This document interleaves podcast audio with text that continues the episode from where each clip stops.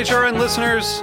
As we celebrate our 15th year, we are deepening our commitment to giving voice to the next generation of food systems storytellers, and we need your help. Our internship and fellowship programs help activate new possibilities for underrepresented and underestimated young people through experiential journalism, audio engineering, and production training. Through these unique programs, HRN helps food equity stewards build essential workforce readiness skills that expand their potential and foster economic mobility. Please consider supporting these critical programs.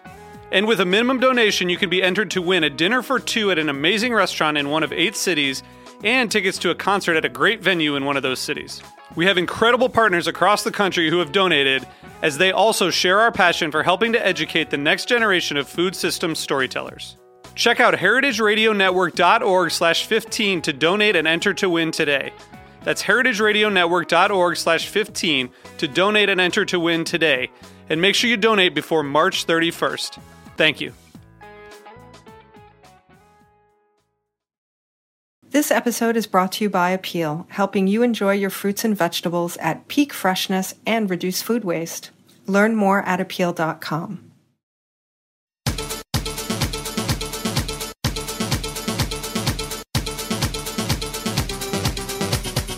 Hello, hello, Heritage Radio Network listeners tuning in from 165 countries around the world, about a million listens a month. And today, I really hope everyone is listening to Tech Bites, the show on the Heritage Radio Network where we look at the intersection of food and technology. And I have to say, um, that intersection of food and technology has never been more important than it is today. This is our last episode of 2020 in December. And as has been our tradition for the past five years on Tech Bites, we take our last episode of the year to look to the new year. And I think everyone will say we'll be really happy to turn the page on 2020 and look forward to 2021. With us today to talk about predictions and what might be coming is Vaughn Tan. He is a London based strategy consultant, author, and professor at University College London of School of Management. And he's recently published a book uncertainty mindset, which is actually about restaurants and their ability to solve problems and navigate through uncertain times, although not this time, but perhaps it's applicable. Uh, Vaughn, thank you for joining us from points afar. Where are you today in the world? Uh, thanks for having me. I'm in the Auvergne on the Massif Central in France. That sounds actually very lovely and a really nice place to be for December, the holidays, winter. Is it really cinematic and pastoral and very French? It is very pastoral, and uh, it is primarily pastoral in the sense that I'm in a very old converted barn that has very poor insulation, which I think is very consistent with how farms used to be. Very nice. So you're having um, my winter in Provence. Maybe that's the next book that you need to write. perhaps, perhaps. But anyway, thanks for having me. It's, it's very good to be here. Well, one of the interesting things about this year of Tech Bites, starting in March, uh, March episode 200, which we recorded on March 16th, was the first episode we did. We were in stay at home, under stay at home orders in New York City and New York State. It was the first episode we recorded via Zencastr. And up until that point, the hard fast rule of Tech Bites had been to have people physically inside the studio. And the Heritage Radio Network studio is located inside two repurposed shipping containers at Roberta's Pizza in Bushwick, Brooklyn. And it has a very, very different vibe from Zencastr. And we got together in person, we had pizza, we had drinks. We got to have the hustle and bustle of Roberta's, all that ambient noise coming through the studio glass windows is sort of the baseline soundtrack of Tech Bites. But going to Zencastr has its silver lining, and that silver lining is being able to talk to people around the world, which has really been wonderful over the course of this year. And I'm particularly uh, interested in Vaughn's point of view because you are usually based in London. You are now based in France. And it's really great to have a global perspective about what's happening now and, and what you think is going to happen in the future for restaurants. I think a great place to start, and if people are you know following along at home, uh, Vaughn did a great piece in April at Eater London, and it talked about what restaurants needed to do to survive this time, and that restaurants would never be able to go back to quote normal. And you know, a few months later, we can look at that article with some hindsight and see you know what trends and what advice and predictions he had that were spot on. And the interesting thing is that the article talks about the vaccine being the pivot point for the turn the, the big turning point for everyone globally in terms of when we would start to come out of the covid pandemic. And amazingly enough it's here. The vaccine is here. It's not widely distributed but it's here. So Vaughn, let's talk a little bit about what your thoughts were in April and how those thoughts have evolved. And maybe some have, maybe some haven't, maybe some have fallen by the wayside now that we do have the vaccine. Um, but from from your point of view, um, like what were the things this year that restaurants needed to focus on, and then what do you see coming through to 2021? Yeah, uh, I think these are extremely good questions. So I, I did think back in April that the vaccine and it becoming available would be the beginning of a pivoting point, I guess. And nobody truly expected that there would be a working vaccine this fast. So this is amazing news. But if you talk to a public health person, I think they'll probably say, and I agree, that it's not just having a vaccine, but having people be vaccinated at the at the at an adequate uh, ratio in any given country's population for things to go back to something like normal from before the pandemic time. So, you know, the we're in a much better place than we could have expected to, to have been in in April. But I don't think things are going to go back to normal super fast either, because it's going to take a long time to make enough vaccine to to vaccinate you know in the US, the US, uh, the UK, France, all every country will need to have, in a sense, either true or vaccinated herd immunity before things will go back to normal. And that will just take time, right? So not only will you need to manufacture more vaccine doses, you'll also need to create an infrastructure for, for administering them. You'll have to convince people that they should take a vaccine that was approved so quickly. I think these are all big challenges. Um, but I think what what are the what are the generally accepted or noted in you know the medical field and the um, public health space, what are the percentages of people who need to be either immune or vaccinated to the virus to have a large enough impact for society to go back to living in closer contact? So, I, the first thing I will say is I am not a public health professional, and so correct. I, I don't, I definitely don't know, and I don't want to present myself as knowing.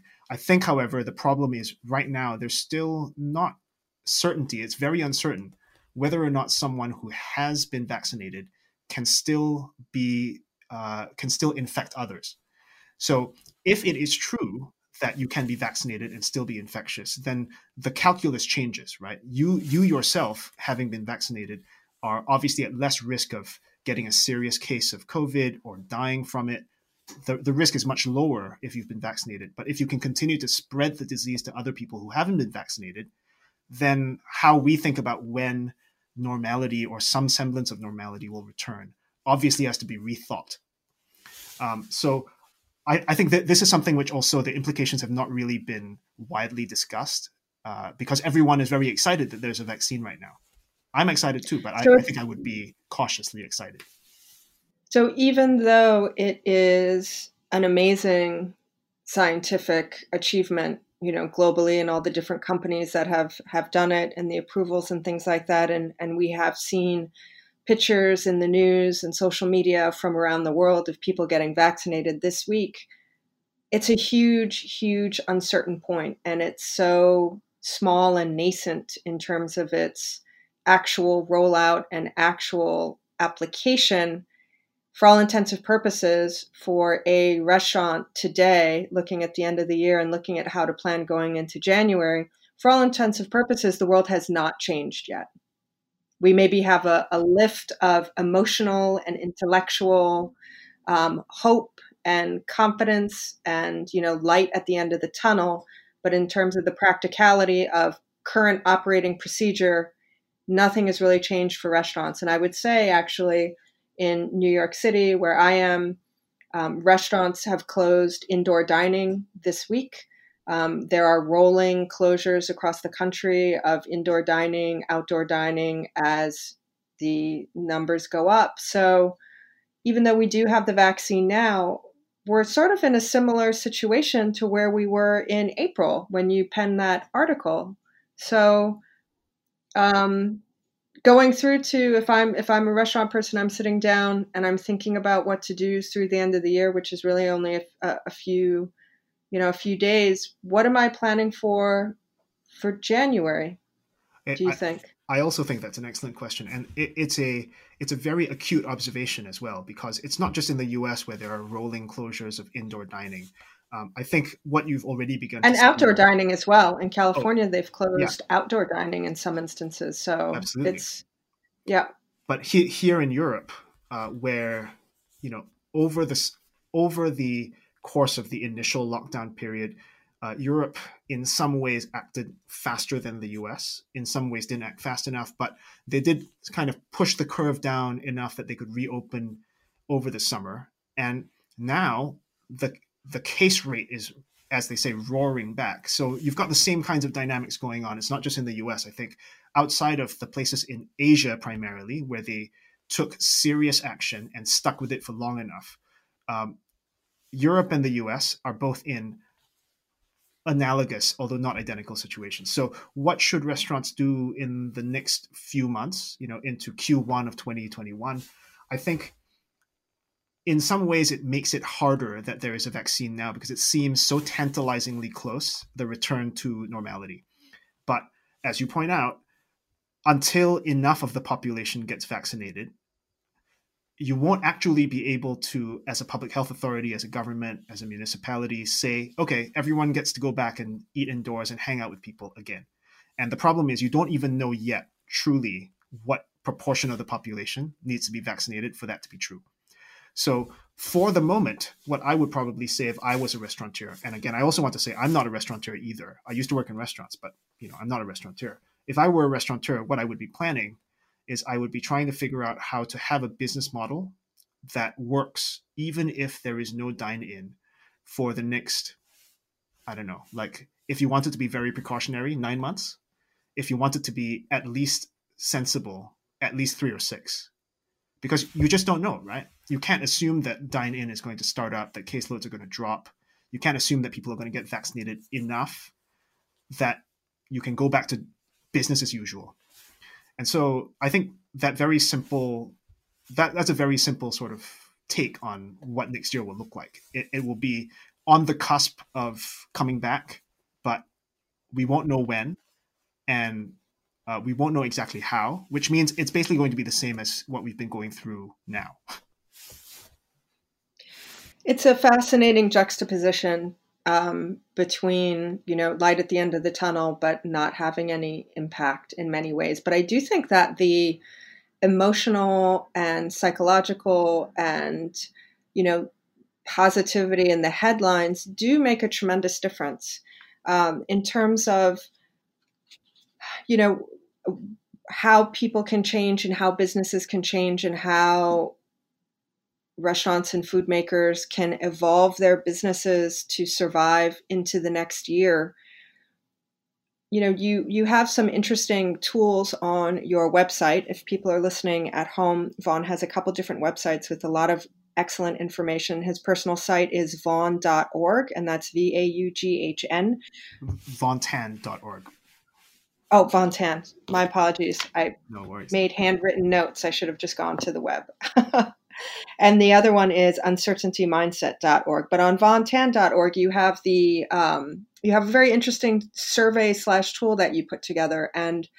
the beginning of it is uh, restaurants simply asking themselves should they stay open, should they close, and if they stay open, what they should do. And you know that sort of first question of evaluating um, what needs to happen is really an interesting one, I think, and something that Vaughn and I talked about um, last week when we were getting ready to do the show is it's a very we're in a moment of of um, there are a lot of elements of just human nature that are playing into how we are living and then that impose themselves onto how we decide to run our businesses one of the most difficult things that I think human beings generally are most adverse to is change. And I think that the reason why we want so much for things to go back to the way they were just in our day to day lives is we just want that as human beings. And we don't want the change in the new world and the new thing, especially since the new thing we have now is really kind of terrible. So I think people on a personal level are holding on to what things were. And then I think that translates very much into if I'm a business owner, I want it very much to hold on to that thing that it was before. And maybe the first thing is just a sort of intellectual letting go of the thing I had before and then re- reimagining, re envisioning, rebooting your business as something different. Yeah. I so the first thing I want to say is I, I completely agree that this is a general problem for people as people, not just people who happen to be restaurateurs. Um, the this idea that it's very difficult to acknowledge change when it's not one that you think is good f- that you that is not one that you think is beneficial to you or that you benefit from that's definitely true like even when change is beneficial to a person, we know that people find it very difficult to say, yes, let's embrace that. So the the biggest challenge I, I wanted to go to something which you said, which is that you need to intellectually embrace the fact that you need to change. I think that's actually a secondary problem, even though it's also a big one. The biggest problem is emotionally and effectively acknowledging that something which you put a lot of yourself and your identity into, which for restaurateurs is this idea of hospitality. This is the way you do a restaurant. You need to emotionally, I guess, acknowledge that maybe you can't do that for the next three or six or nine months. But by the way, I hope I'm wrong about all these and that normality returns like tomorrow. But if it doesn't, then the first thing you need to do is you need to like emotionally let go of the idea that things will get back to normal so soon that you can afford to not change anything because at that point then you can start to intellectually come to grips with this question of if i don't do what i used to do what do i do instead? And then that's what that pandemic pivot tool which you mentioned um, helps you to do right? So it just forces you to put down some things on virtual paper to see whether or not they help you get your business to the point where it plausibly could make enough money to support whoever it is that you need to support. So I, I think it's an emotional question first and that's very hard and then once you've dealt with that, then it becomes an intellectual question. And that's just spreadsheets. And that part is, relatively speaking, not emotionally difficult. It may just be, you know, difficult from a how do I put these numbers in perspective. And that's something that's solvable. So it's a it's a two part process, and interestingly, you know, technology will you know it sort of allows you to share the ideas with people, and in many respects, I, I think that there are so many technological platforms out there that will and are helping restaurants and food makers kind of navigate through this. I think, you know, something that we've talked about on this show, and we've talked with a number of business owners and restaurant owners about what they're doing and how, you know, they're trying to pivot their business into offering something that is not an in person experience. It's very similar to this show. And as I said at the top of the hour, um, we used to be in person and now we are remote recordings. And one of our first guests when we started remote recording, she came on the show. She had been on the show before, Deepti Sharma, and she said, "Oh, it's so this is so great. This is like coming home." And the funny thing is, is that she she was actually sitting in her home, as I was. We were all we were all sitting at home, and there was something just about the collective energy and the conversation and the show and the space and talking together that it felt like Tech Bites on Heritage Radio Network. And I think that's a very salient point because while we really think about the in person experience when restaurants and you know gym owners and shop owners and market owners think about what the experiences they want to give their customers, we are thinking about a physically tangible thing where you go in are in person. But I think we discover now that there are these intangible things, that there are these intellectual things, these ideas, these feelings of what a brand is, what an experience is, that if people can extrapolate that and figure out what that is, and then turn it into other services, and maybe think about are we thinking about the evolution of a restaurant business as a vertical integration versus a horizontal one? I think typically when restaurant owners and chefs think about expanding their business, they're not so much thinking about pushing the envelope on a single physical space. They're thinking about opening two or opening three or you know expanding the number of restaurants in the group versus saying we have one physical restaurant what is the vertical integration of all the elements of the experience that we have here that we can then start to package and sell to our customers. Yeah, I I agree. Uh, so just to preface this by saying that I would never have wished for a pandemic, and I still don't want this pandemic. I think it's horrible, obviously, but the the interesting thing about the pandemic is that it is sort of undeniably a situation where people just need to do something different, right? Like if your entire business model was around bringing people together in a convivial setting with each other in an indoor space and the fact of bringing people together and the fact of being indoors is no longer possible it's a pretty clear sign that the business model needs to do something different at least in the short or maybe the medium term. And so what that does is even though it's a horrible thing to have to do it is also the potential for it, it's the potential for doing something which is brand new that you never would have thought of even wanting to try before. And this is where innovation can come from.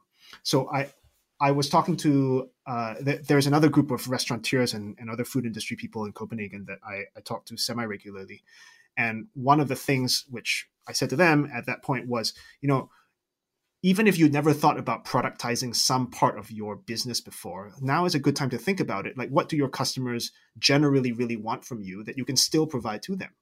Right. And it may not be, as you pointed out, Jen, in the context of sitting indoors with a tablecloth or whatever it is. It now is an opportunity to literally think outside of that box. And Matt Orlando from Amass uh, was like, you know, now that I'm thinking about it, people just always want that fermented potato bread. And it's totally plausible to produce that as a thing that you can sell and not just sell as a commodity product, but it comes with brand associations that Amass has built up over several years of operating as a, as a much loved restaurant, both in Copenhagen and internationally. So I, think that that's just one very sort of concrete and, and frankly, it, it's an obvious and therefore not super weird and, and interesting example of how you can innovate because you have to.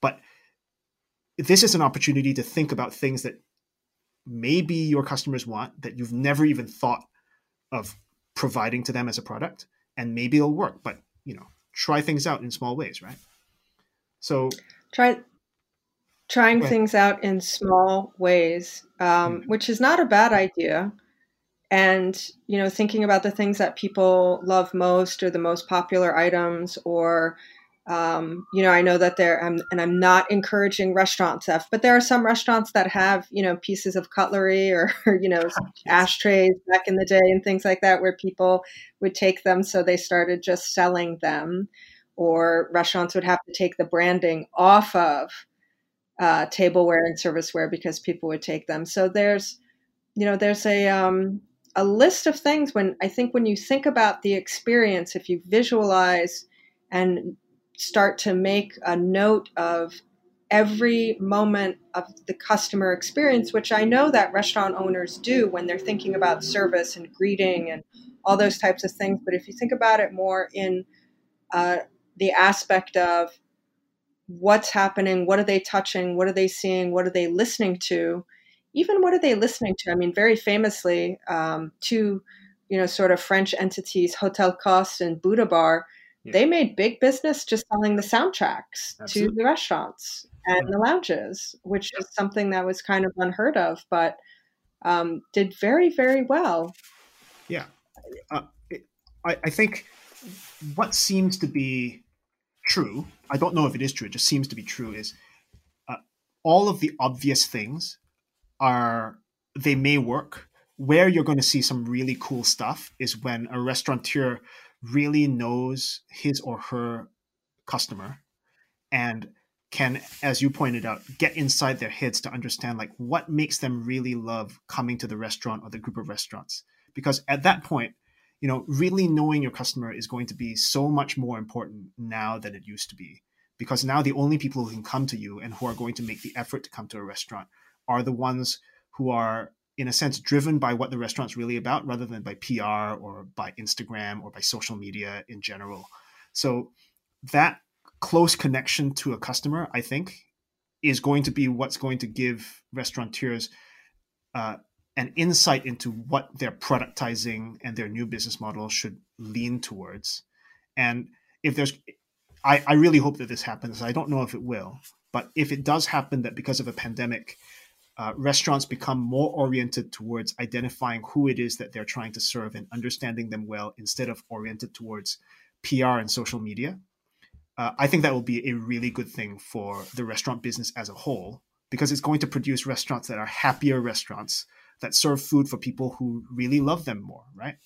And also, not incidentally, producing innovations that don't look as sexy but actually work better. They make the restaurants money. They're what people actually really want. That kind of innovation I can completely get behind. Innovation that works but's not sexy. Yeah, totally. well, I think the that's problem totally is we, we, we see very anti innovation. Well, I, I maybe, but I think not even at the level of innovation that's uh, you know like a dish, right? Like the it seems to me that one of the problems with how we think about innovation, especially in restaurants, is that we think of it as a very whiz bang, flashy. This is a, a, new narrative or a new like dish that's got all sorts of new techniques on it. And I'm not I'm not discounting the fact that those are innovations. Well, all I'm saying is that innovations are just when you're doing something new that nobody has done before where you are that is also useful and valuable for you and your customer. That that is a kind of innovation that also encompasses things like changing your process so that you reduce the cost that is attributable to waste or finding something that you do for a customer that more customers want to buy like potato bread right? And thinking about that as being worthy of being called innovation as well even though normally it would not be sexy enough to be called innovation. Like why bother if it's sexy as long as it works? And it's good. I think that that's really the criterion that we should be taking on how restaurants should do something new especially now. Well, well to your point, uh, one of our guests on the last week's show, the penultimate show, is always a year in review recap. So the sh- sh- episode 222 was the year in review for 2020. And one of our guests is somebody who's been on the show many times. Actually, both of our guests were on the show many times. We had um, one of the founders of a company called Shoebox. And Shoebox is a tech company for restaurants created by um, two people who worked in restaurants. One was the chef, one was front of the house. And it is a completely non sexy point of purchase software and accounting system where essentially you know people who love small vendors and purveyors and farm to table and all that kind of stuff you would have a a strawberry vendor come in and deliver beautiful strawberries to the kitchen in season, and the invoice would be a post it note that said four hmm. pounds, $40.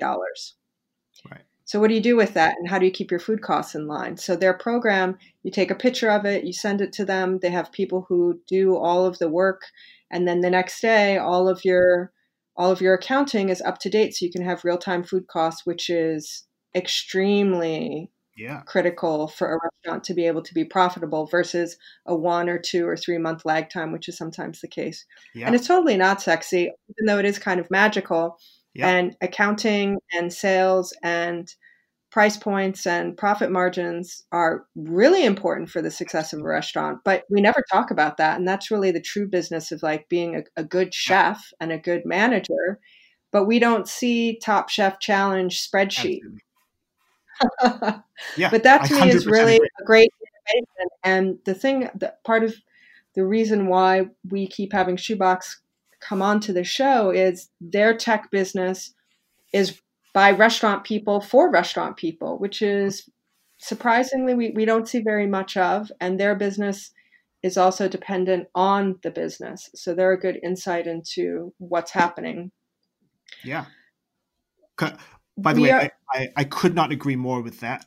And I think the other thing that we don't give much credit to and we don't sort of big up is this idea that you can be incredibly ambitious and innovative as a restaurant that is not trying to simply come up with like flashy innovation food, right? So I, I think why are we not talking about innovation at the business model level where you can make enough money to pay your staff well, pay your suppliers fairly, and charge a fair price for good food in a neighborhood? Like, if you can figure that out, that actually would be, I think we talked about this last week, Jen. Uh, this would be a stable and viable business model. And business model innovation is also worthy of being called innovation. And we never talk about that. all we talk about is restaurants that in a sense, are marquee names. But when you look at their individual economics as a restaurant, they often don't make very much sense. You know, they're, they're like, uh, you use the phrase like giants with feet of clay. Like, why aren't we thinking about innovative business models that actually work as businesses? Because those are likely to be the ones that survive when times get tough, like they are now. Well, we are going to take a quick break and give credit to the people who are helping our business, the business of radio, keep going. Did you know that Heritage Radio Network is a 501c3 nonprofit? We are, kind of like public radio, and we keep the lights on and the mics hot out of the generosity of our members, many of whom are listeners like you, grants, and underwriters like this one. Find out who is making this show possible. Stay with us.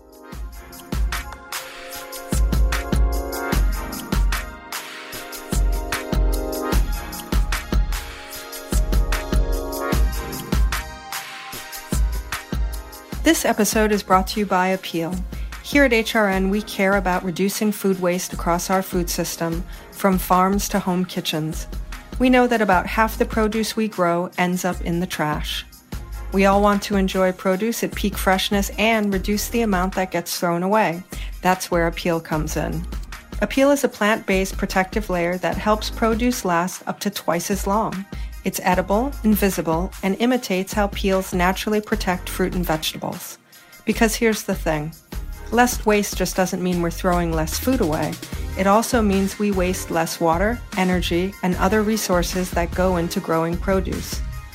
Apeel works with nature to reduce waste across the food system, from the farm to the kitchen. Apeel helps us conserve our precious resources to ensure we have fresh food to meet our growing need. Apeel Food Gone Good. Learn more at apeel.com.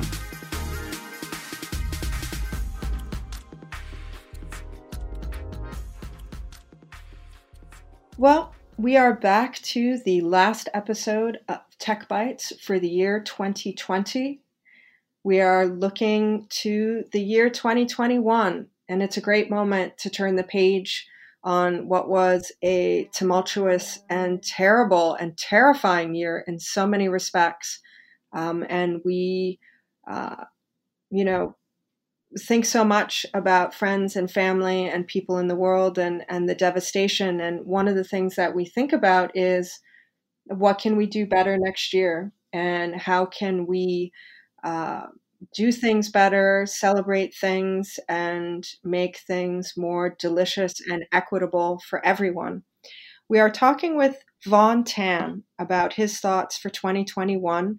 Um, if you want to learn a little bit more about Vaughn and take a look at some of his um, thoughts and writings, you can find him on Instagram at vaughn.tan. You can find him on Twitter at vaughn underscore tan.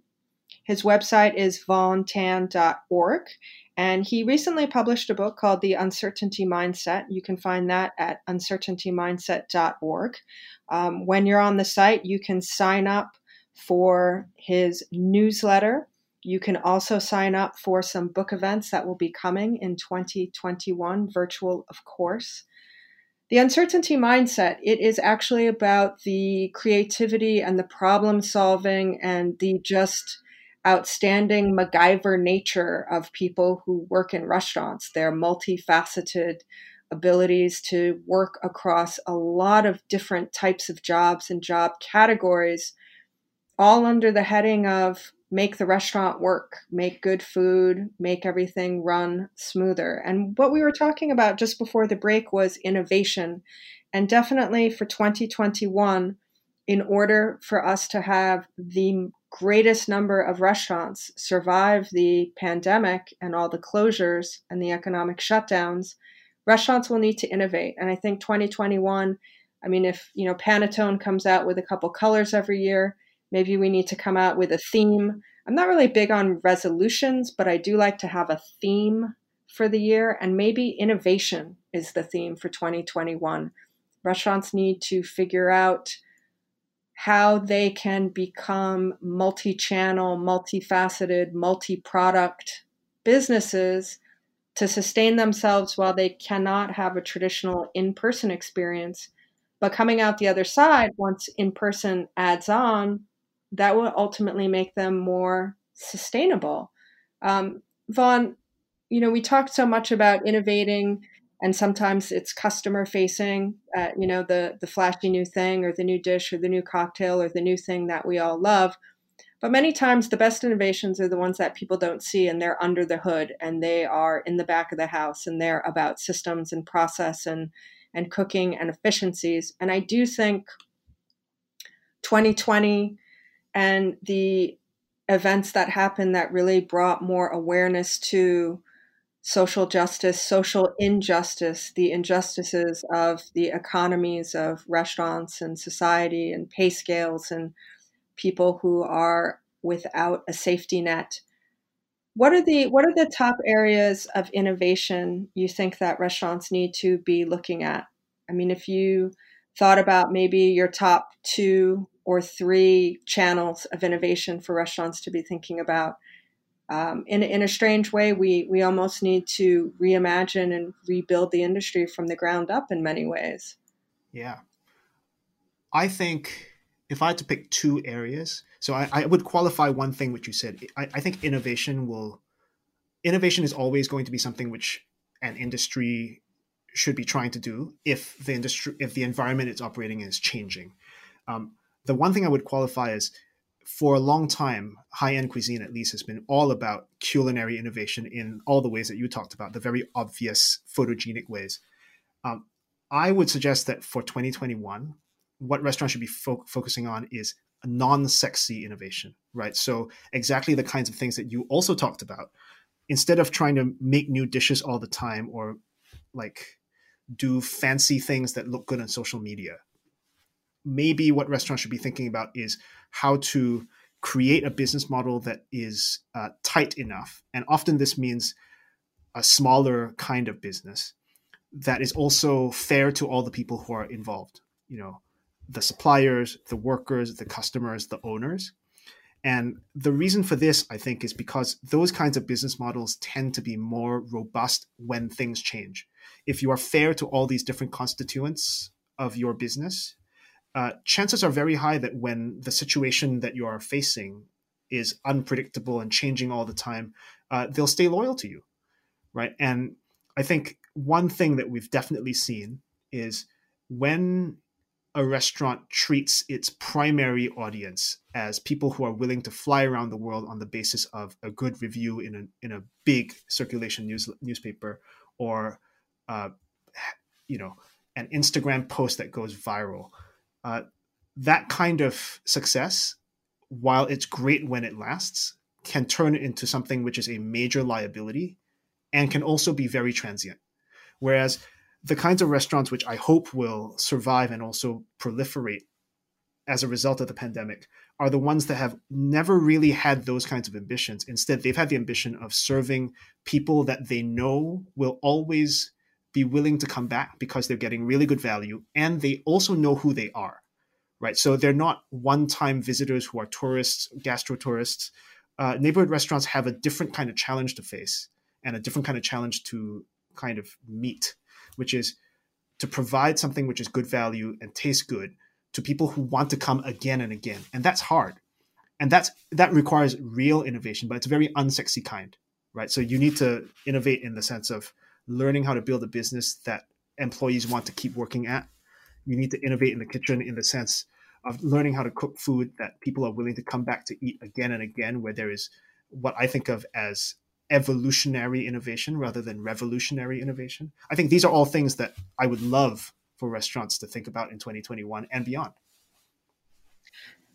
Those are all, that's a very uh, smart, succinct way of saying it evolutionary versus revolutionary in terms of innovations. Um, really, really good way to put it. As a consultant, from your point of view, how can restaurants go about this? Are there, I mean, there are some different um, platforms and technology and services that come to mind, but that's a really kind of huge undertaking um, when you're used to running a business in a particular way.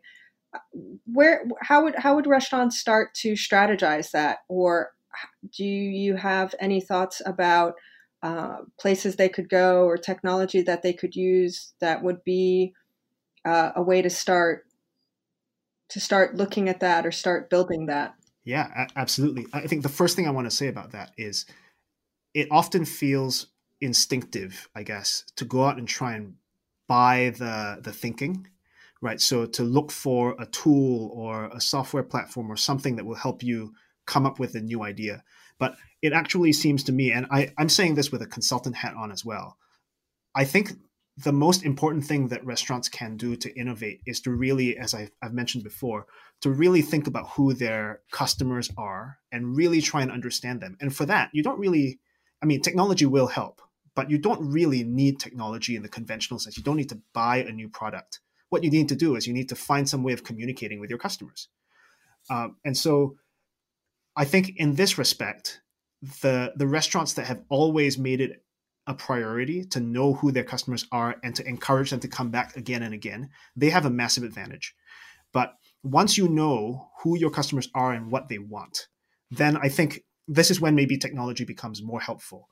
It certainly helps a lot to put your thoughts about what your new business models, you know, all the different, as you put it, multi channels that make up a business model. It certainly helps a lot, I think, to discipline your imagination, to have an imagination, but to discipline it by putting it into some kind of spreadsheet, perhaps, where you can see how all of their implications of all these different channels might play against each other. Because the probably the biggest problem that I've seen anyway is when people imagine that a new product line or service offering uh, will solve all their problems, when in reality, what it entails is investing a lot and for an outcome that you actually, if you thought about it, would have known would be insufficient to even justify the investment, let alone to ensure the survival of the business as a whole, right? So that kind of grounding in reality by simply modeling it out, and it doesn't have to be expensive. In fact, you can use free tools like free online spreadsheets for free to do this kind of thinking. So I, I would suggest before restaurateurs or people who are thinking about the hospitality trade go out and buy new products and invest a lot of money in them, the first thing that's important is to really think very hard about who it is that your customers are, and then do some thinking with normal paper and a pen to think about what those implications are of understanding your customers on the kind of multi-channel business that you will have to have for the next three or six or nine months before things maybe go back to normal. I, I think it's really important to emphasize you don't have to spend a lot of money or even take a lot of time in order to think clearly about what an alternative business model or business models could look like. What do you think the primary differences are between a restaurant or business owner sitting down today, thinking about who their customer is and what services they want, sitting down today and asking those questions versus sitting down a year ago? because identifying your customers and what they want is something that business people and restaurant people do all the time. Is there a difference between doing that today than there was doing it a year ago? People who were sitting down to plan for 2020 in December last year, is there inherently a difference to that question or is it just the same? Uh, I think there sh- there should be because one one thing that I think all of 2020 is showing is that in some ways you can you can never as a restaurateur or really any kind of business owner plan for the full range of eventualities that might occur right this is why the future is always to some extent uncertain but one thing that i think maybe has become clear from 2020 is that there used to be a crust of restaurants usually you know fine dining ish or ambitious restaurants where the business model was built around kind of gastro destination tourism right? So you build a space and you fit it out and you run a business model that is based on the idea that people are willing to to come in from often quite far away to eat at your place possibly once and never again and that destination kind of, restaurant yeah i mean destination gastro-tourism whatever you want to call it that even that even happens though on a local level, certainly in a city like sure. New York, where I mean, we definitely have the destination restaurants from a yes. global, you know, worldwide fame point of view, but also, oh, is this place in Greenwich Village going to be a destination restaurant where people from Brooklyn or Queens or yes. the Bronx will make the trip mm-hmm. through the borough yeah. to come to this place on a Friday night because it's a destination restaurant. So destination dining doesn't doesn't only exist on the global get Absolutely. on an airplane and fly to you know yeah. Spain, but also get on a subway and sure. you know spend an hour to get to a, a different borough. Mm-hmm. Absolutely, I think that the key thing about destination gastrotourism is this idea that generally gastrotourists don't come back again and again. They're not regulars. And the biggest difference, I think, between end of 2019 and end of 2020 is I hope that people will realize that it makes a lot more sense if you are trying to sort of uncertainty proof or at least make your business more robust to uncertainty. It makes much more sense to try and figure out a business model that works because people want to come back regularly. And once you think about that as a desire for your business model to fulfill, then it becomes much easier to think about who those customers might be, right? They won't be people who just have a fat pocketbook and want to come in for a blowout experience. You have to figure out ways to provide the experience that appeals to people who are close enough that they want to come back again and again. You you become more of a neighborhood restaurant. And as a result, you have to understand your customer a lot better than when you previously thought of people as wanting to come in from afar wherever afar is, whether it's in another country or in another borough, because if you only have to satisfy them and make them excited once, the way of thinking about what satisfaction and excitement is and how you achieve it is very different from if you have to make them happy again and again and again. And I think the benefit of that is it also changes the dynamic of the restaurant, right? It's no longer a place where you come as a guest and you are expected to never be seen again. You can then have this kind of ongoing relationship with the restaurant, which I really love, and the benefit of that for the restaurant is that, in a way, having this repeated game dynamic allows both sides to have bad days or bad weeks. So you can be really loyal to a restaurant and you come in and the food is not perfect, but you love them because they're always there for you. In the same way, maybe one day you come in as a guest and you're not like super friendly, but you've been many times before and it's fine. The restaurant knows who you are. Like, why can't we go back to that being sort of what we all want from restaurants, both sides, right? Both as a guest and as a restaurateur. I think if the difference between 2019 and 2020 is showing that this kind of repeated guest dynamic is how good restaurants should think about what good is. I think this will be a very silver lining to a really, really, really bad year. So we are looking at innovation for restaurants, but for evolution, not revolution, which is a, a, great thing. And then in terms of the the quality of or the feeling of we are going to really local community focused businesses where the the thing is the thing where you are in your neighborhood you're supporting a local business, you're supporting people who probably uh, are living and working close to you. And, you know, it's interesting that you say that once you become familiar, it's almost like having a relationship with a person who's a friend.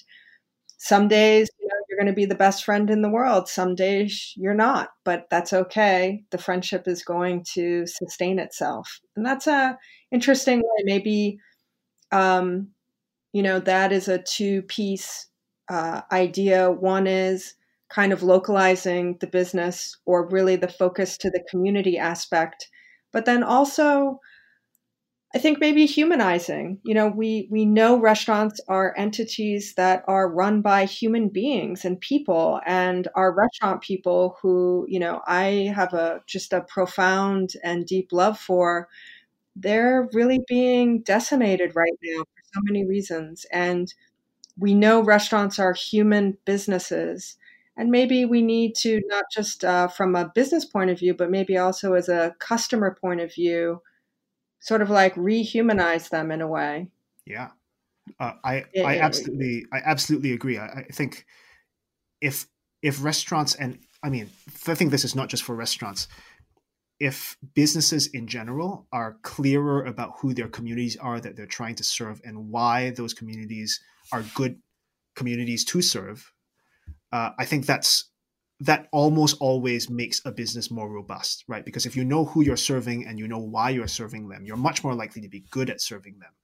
And I think this idea that you that you have about humanizing restaurants again, it makes complete sense because one thing that we also know, and this has come out in the last like four or five years especially, is that in many cases, the people who go into the restaurant business are in it because you know there, there is a deep sense of generosity about running a restaurant right like you you run it so that people come in, they have a great time, they eat great food.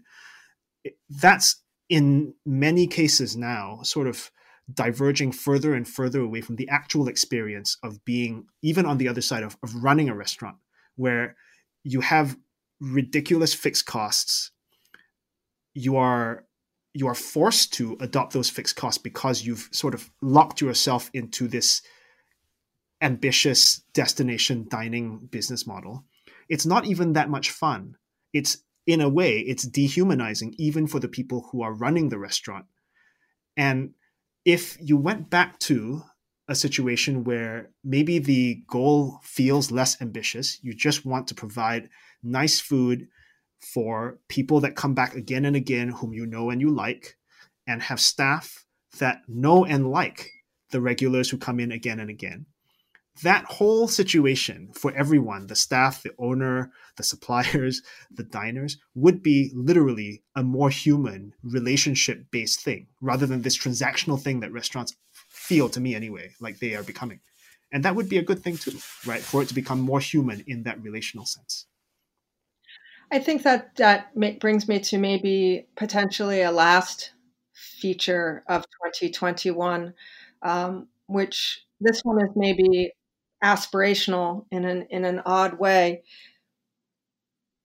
We, you know, we have talked before um, in this conversation, and we've also talked before on this program. Leading into the pandemic, there was a, a, reckoning coming in the restaurant business. There was so much about the industry and the way restaurants were structured financially um, that was becoming extremely untenable, specifically in, in large urban centers like New York City, where you have really escalating real estate costs, you have escalating food costs, you have escalating um, employee costs, but what you did not have was escalating menu prices.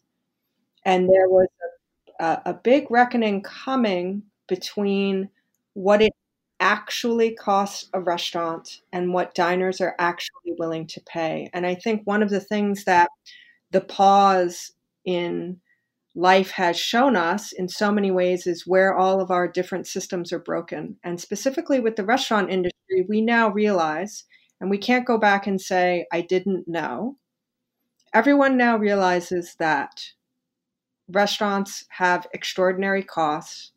If you want people to have full time work with health benefits and paid days off and childcare, that means restaurants need to pay their employees more. That means restaurants need to spend more money providing those benefits for their employees. Um, restaurants, if you want to have a farm to table situation where you have, you know, ethically produced, sourced vegetables, meat, milk, all those types of things, that costs money. If you want, you know, a place to be in your neighborhood in New York City, that costs money. If you want the lights on 24 hours a day, that costs money. And yeah. restaurants have not been able to actually 100% put all of those costs, real cost, actual cost, the real cost of doing those things and implementing them and translating that into the menu. Because for some reason, consumer ideas outside of that global gastro tourism you know on the one hand people will pay a thousand dollars for dinner for two in you know a different time zone but we have a hard time breaking like the, the $10 barrier on a hamburger or the $15 barrier or you know whatever the case may be. So i do think that the the last point of a prediction or you know a forecast for 2021 i think comes from the consumer side comes from the public side. You people cannot be up in arms and out in the streets saying that they want a more balanced fair equitable society and not be willing to pay the price for that. Yes. So i think you know now is also a good time and i think it goes back to what you were saying at the very um, beginning. It's a simple spreadsheet. It's a simple pen and paper spread spreadsheet calculation now is the perfect time for restaurants to load all the real cost of all the things that they want to do into their spreadsheet. And then when the menu comes out on the other side, maybe on menus, instead of saying, you know, we got these beautiful leeks and strawberries, you know, they were handpicked by a very nice person who brought them to our door.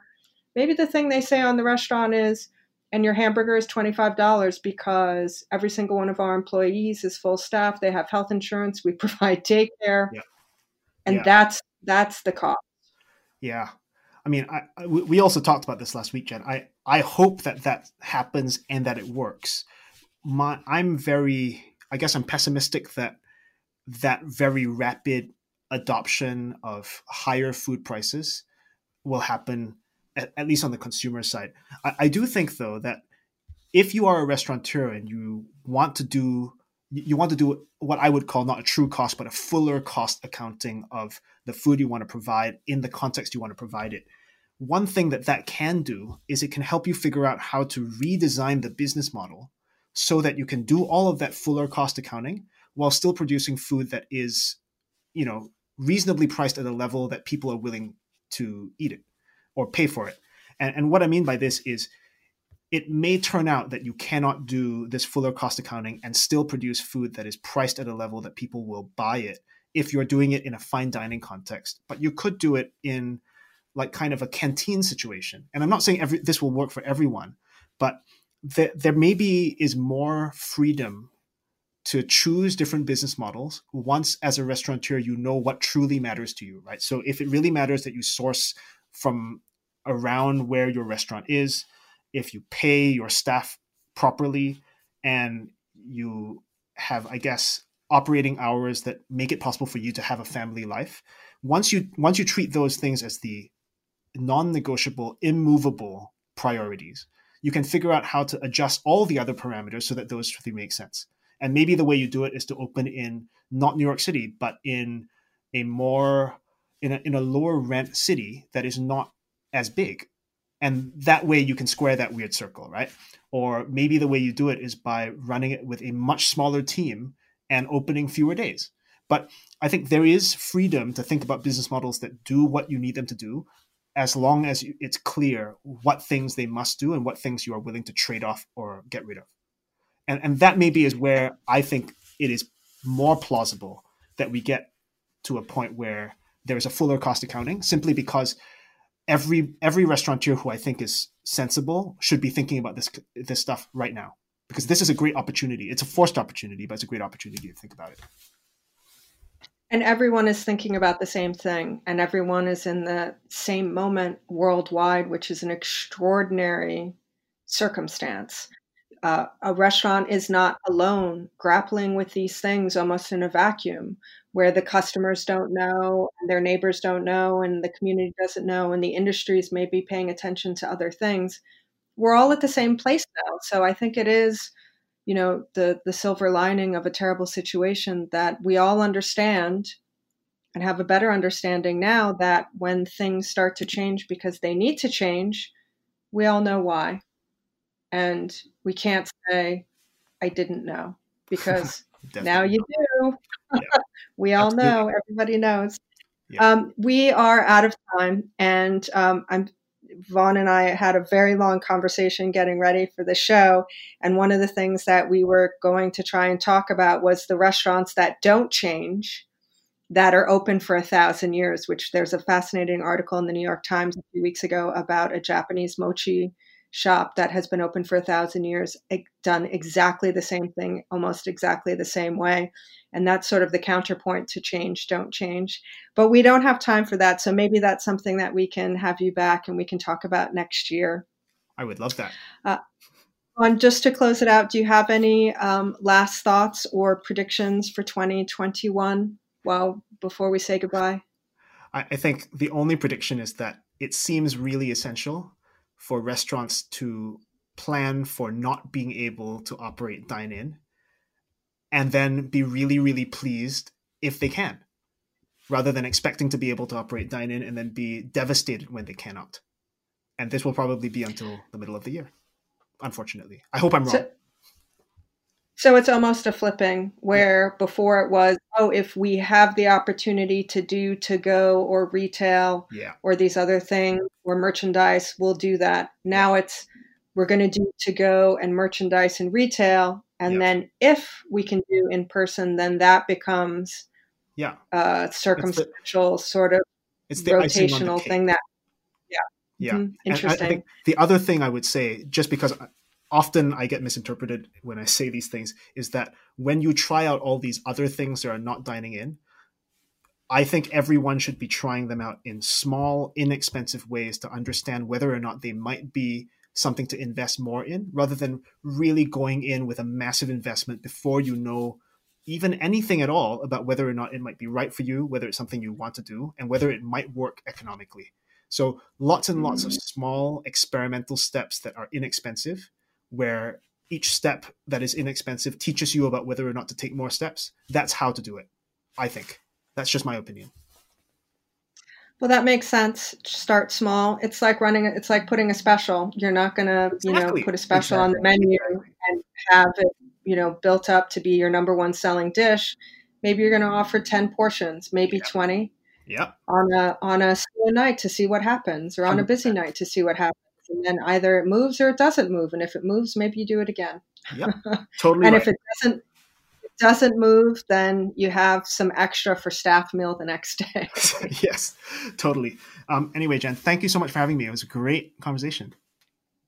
I'm happy to have you call in. Again, this is um, Vaughn Tan. If you want to find him, go to vaughntan.org or go to the site for his book, uncertaintymindset.org. Um, he's going to have events coming up in 2021. He has a, a great newsletter. We didn't get a chance to talk about this, but there's some pizza recipes out there if you want them and you're baking at home, and, and winter's a good time to talk about that.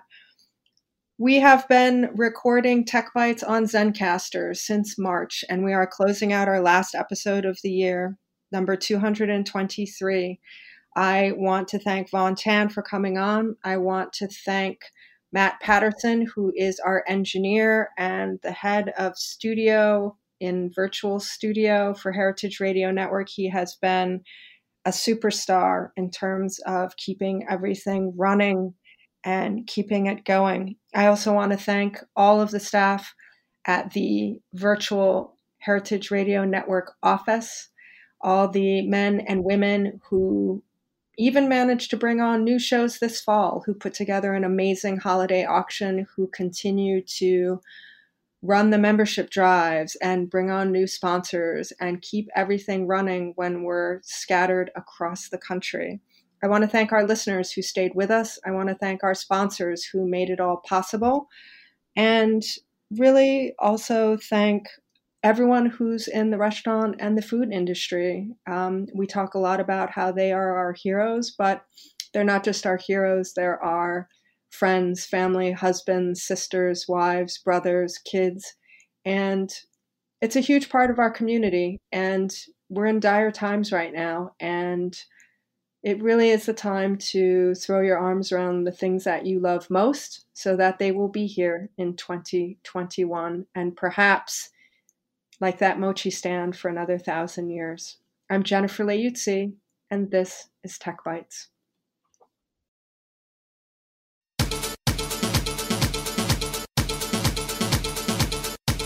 Tech Bites is powered by Simplecast.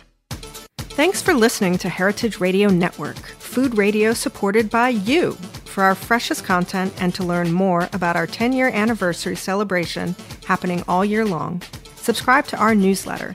Just enter your email at the bottom of our website, heritageradionetwork.org. Connect with us on Instagram and Twitter at heritage underscore radio. You can also find us at facebook.com slash heritage radio network. Heritage Radio Network is a nonprofit organization driving conversations to make the world a better, fairer, more delicious place. And we couldn't do it without support from listeners like you. Want to be a part of the food world's most innovative community? Subscribe to the shows you like, tell your friends, and please join the HRN family by becoming a member. Just click on the beating heart at the top right of our homepage. Thanks for listening.